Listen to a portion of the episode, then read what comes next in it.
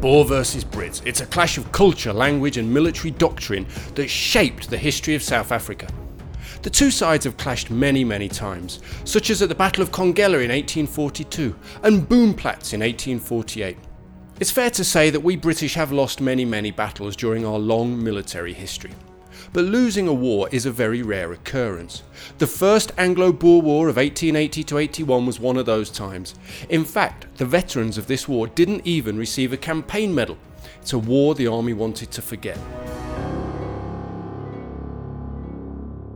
Today on the Redcoat History podcast and YouTube channel, I'm joined by the brilliant historian John Laband to discuss the structure and tactics of the Boer and British forces, and we look at why the Redcoats were so completely beaten by this small band of armed farmers. If you want to know more about the war, then please see my previous episode, and also be sure to subscribe, as in two weeks I'll be walking the battlefield of Majuba Hill, a stunning and evocative place to visit within a three hour drive of Johannesburg. Also, be sure to check the description below, as I have a discount code for you that will save you 20% on John's book about the Battle of Majuba, and also get you a discount on his new one on the war between the Zulus and the Boers that included the Battle of Blood River. John began our chat today by explaining the organisation of the Boer commandos. If you think, you know, when you look at the Boer population of the Transvaal, there were only 35,000 to 40,000. They're very small. I mean, the, the Africans in the Transvaal outnumbered them 20 to 1. Um, so they're a small community, but all men between the age of 16 and 60 were liable for commando service. Now, this went right back to the Dutch East India Company in the Cape at the very beginning of the 18th century when they set up these kind of local militia to um, fight on the frontier. So it's a very old system which the Boers took with them to the Transvaal during the Great Trek. So, so there they have it, and it's a system whereby, okay, you're liable to serve. You are called up and you arrive with your horse, your ammunition, your your, your 50 rounds of ammunition, your eight days of supplies, and um, you're ready to go. And it is very much an ad hoc um, situation. You have your officers, your Veldkornette, and all the rest of it, but it's not quite as egalitarian as you might think. The British always thought, oh, these guys just, you know, just elect their officers and this means nothing. But in fact, the guys elected to be officers were always local bigwigs. In fact, the local big farmer, the local, the local important person who already had an important place in the community, and others were used to um, obeying.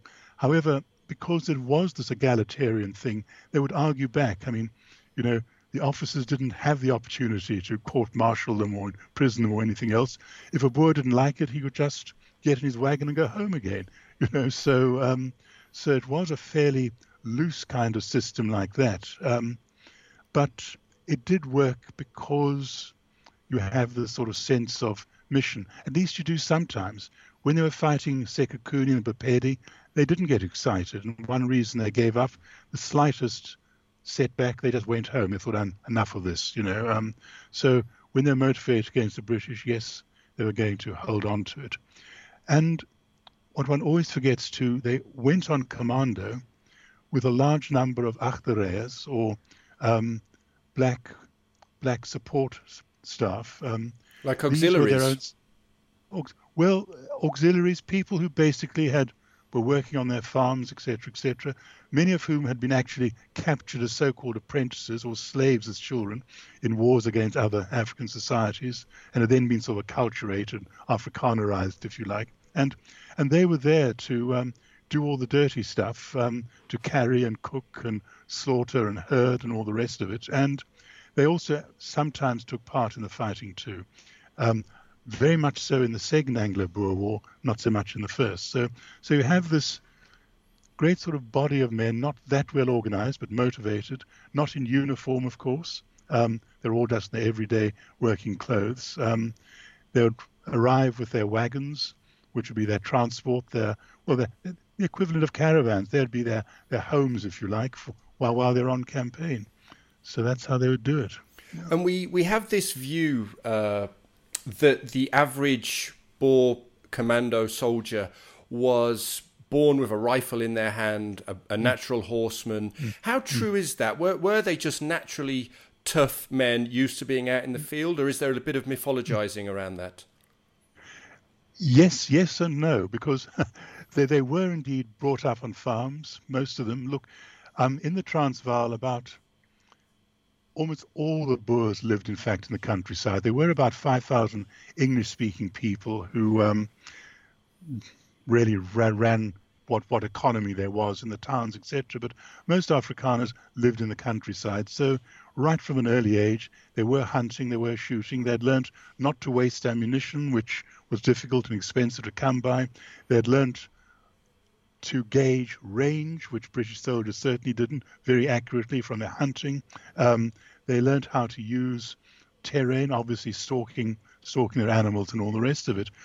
But what was happening by this period they were so successfully shooting out the white ga- the, the, the wild game that younger Boers were having less opportunity by this stage to actually go hunting. So the older ones were very, very skilled.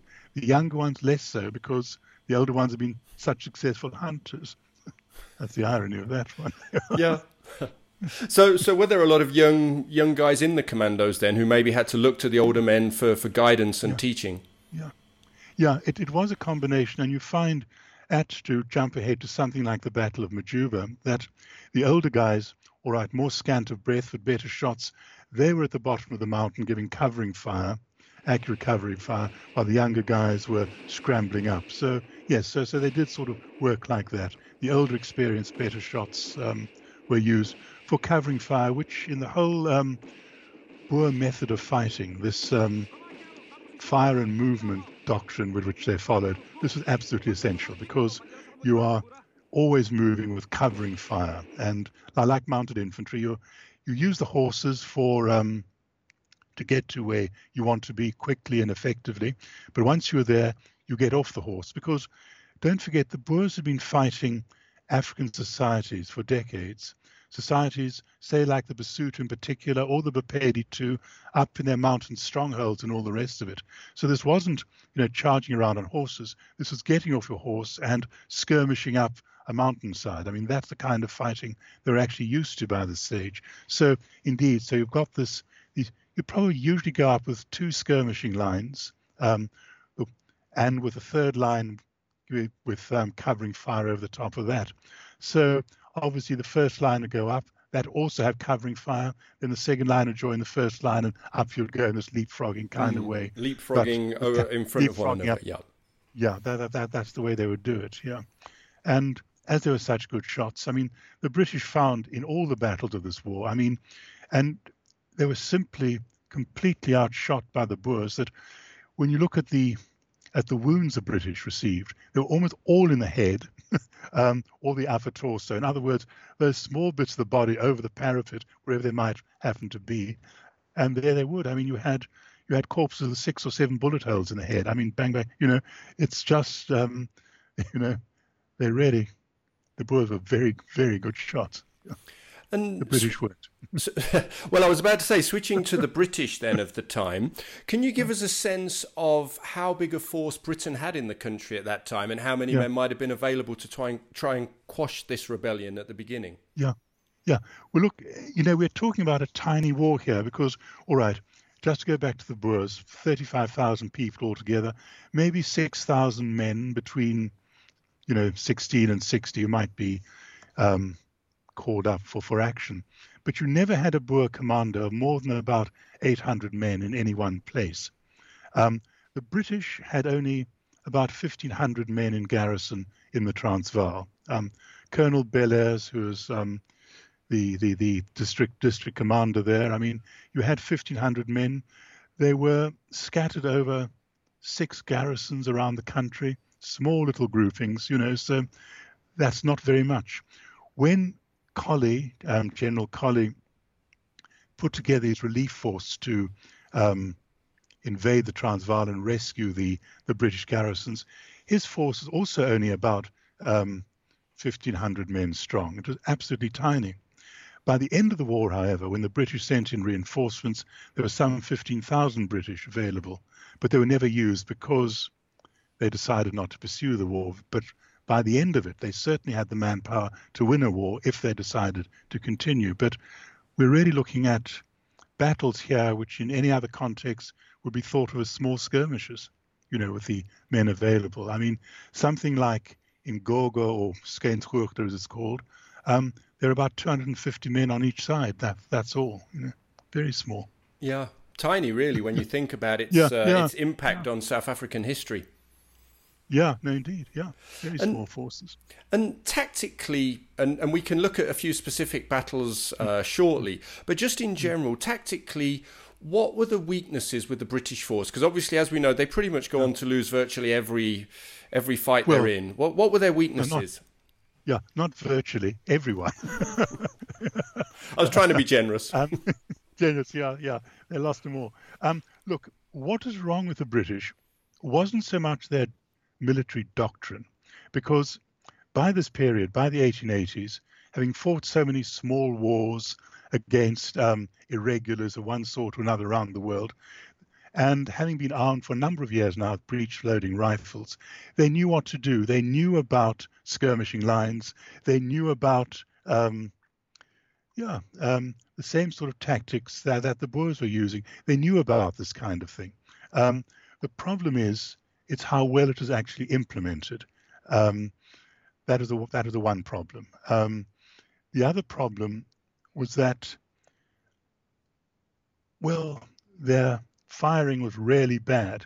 Um, again, there was musketry instruction, um, but usually it's at Aldershot, etc., against fixed targets. They weren't used to shooting against moving targets. Um, and they had very little practice. The, the British Army was very stingy about wasting ammunition in practice.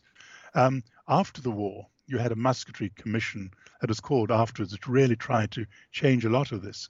But firing was really unpracticed in many ways. Um, soldiers also waited for their officers to tell them at what range to set their sights. So an officer right now, 400 yards, 300 yards, 200 yards, etc. The Boers weren't idiots. The first thing they did in all these battles was shoot down the officers and NCOs. So no one was giving orders anyway. Um, and, and you found the men in so many of the battles, when the Boers picked up their rifles, they were completely missighted, if you like, firing much too high, never sort of getting down to the to the right kind of um, range at all. So that was a problem. Um, and all kinds of mistakes, like at Majuba. Um, the British knew in this new era of long range um, breech loading weapons that they needed to build shelter trenches. They didn't build shelter trenches at um, Majuba. At least a few commanders did in places here or there along the perimeter, but generally they didn't. So they're completely sort of vulnerable to to to to Boer fire. So, so in other words, what is wrong with the British is not so much not knowing what to do, but not doing what they ought to have done. You know, that's really how it worked. Yeah. Um, I mean, the worst um, was at the Battle of Laing's Nek when they tried to break through the Boer lines. The Boers were in this circle of mountains, in trenches behind rocks and all the rest of it, and up they went in column, for goodness sake. And then, when, when they're nearly near, nearly at the top, they then tried to um, get into into skirmishing line and move maneuver into that and were completely that didn't work because by then they were being you know, enfiladed on every single side. And then they tried a bayonet charge which was hopeless and then they retreated. It almost so, sounds like they were bringing napoleonic tactics to a modern war. Well in fact at the battle of Laing's Nek this is the last time the british actually carried the queen's and regimental colors into battle. Up they marched the colours flying, um, with all the young, the colour party being shot down again and again and again, and the next load of brave idiots for picking up the colours and carrying on. Um, so this is the last time this is actually ever done in war by the British. So, if nothing else, at least the British learnt some valuable lessons from this war, including the futility of carrying their colours into a modern day battle. Now, if you go to my YouTube channel in two weeks' time, I'll be walking the battlefield of Majuba. I don't think I'm going to release that as a standalone podcast as well because my descriptiveness just isn't good enough. You kind of need to see the videos to really get it. So please do subscribe to my YouTube channel as well. But then a month from now, I'll be putting out a new audio podcast as well, looking at the life of Sir George Pomeroy Colley, the man who lost the war for Britain. John will also be joining me then for that, and we will be discussing Majuba also. So you're not going to completely miss out on the coverage of that battle. All right, guys, take care. Speak to you soon.